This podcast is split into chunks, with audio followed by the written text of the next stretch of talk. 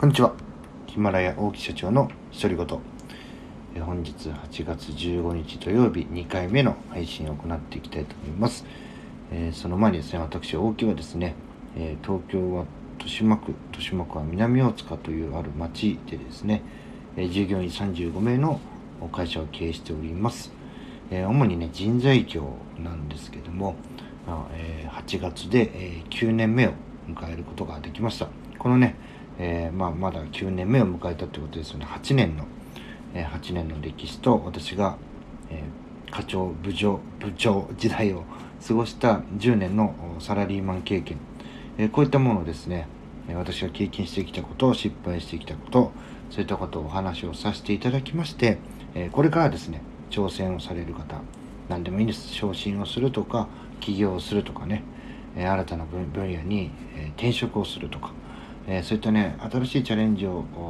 される方にこう一つのね私のこう経験というのが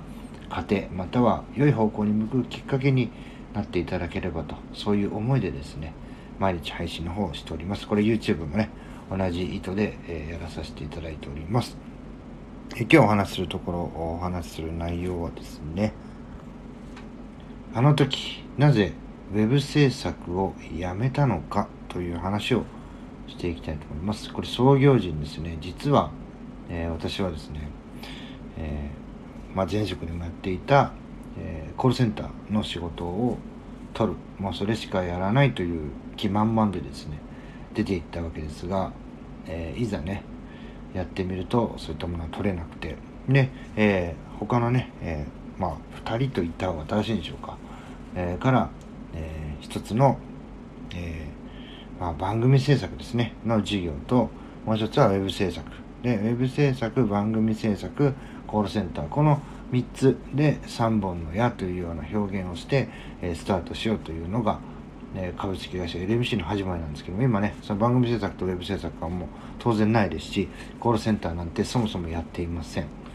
えー、本当にね、全部ひっくり返ったところから、えー、再スタートを切ったわけですけどもウェブ制作っていうのはねあのちゃんとその 3, 3つの中では利上げも、えー、100万以上は経ったのかな。経ってちゃんと、えー、納品先もしっかりとあってで実際にこう制作もしていただいてっていうのがあったんですけども、まあ、この間ねちょっとねツイッターでそういった意見をされてる方がいていやもうどうかです私もそれでやめましたって言ってちょっとねこう会話を経営者の方とさせていただいたことがあるんですけども実際僕は何が問題かと思ったかというと、えー、営業は私がやって仕事は取ってきました。でこれはねもう成果をちゃんと出してあの利益にもなりましたし売り上げにもなったんでいいんですけどもでねこう作り手、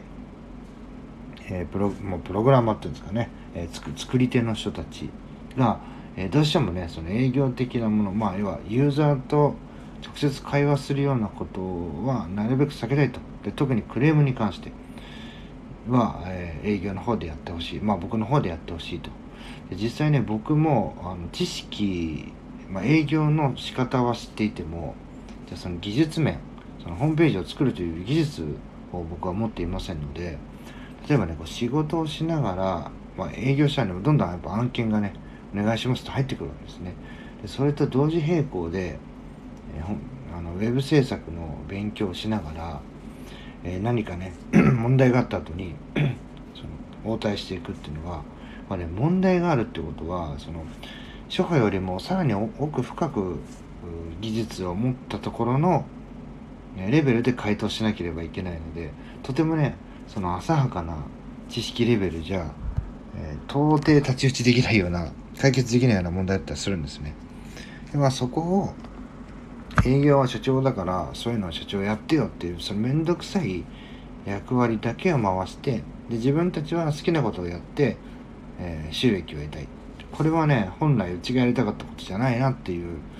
のを途中でふと僕が疑問に思って申し訳ないけどやめるっていうふうにして、えー、打ち切ったっていうような内情なんですけどもまさにねそのユーザー目線お客様目線からしてみるともう困ったところを書ける人が欲しいわけですよね。でそれがエンジニアだったら困ったところをすぐパッと探してカリカリカリってこう書くことができるわけですよ。でもそれがねそのやったことない営業だけができる社長が、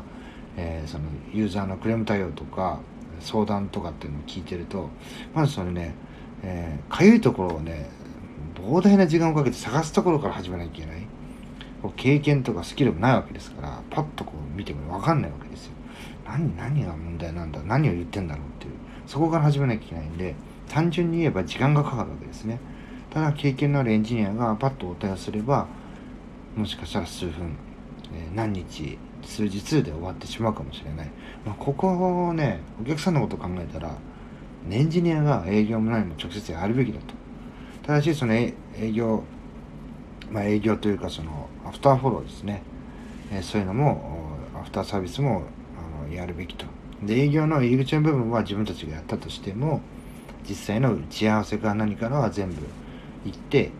あのどういうものをユーザーさんが望んでるのかっていうのを見ずして言われたことだけを作るってまあやっぱ淡々と言えば楽をしてお金を稼ぐっていうのはこういうことじゃないということを僕が思ったので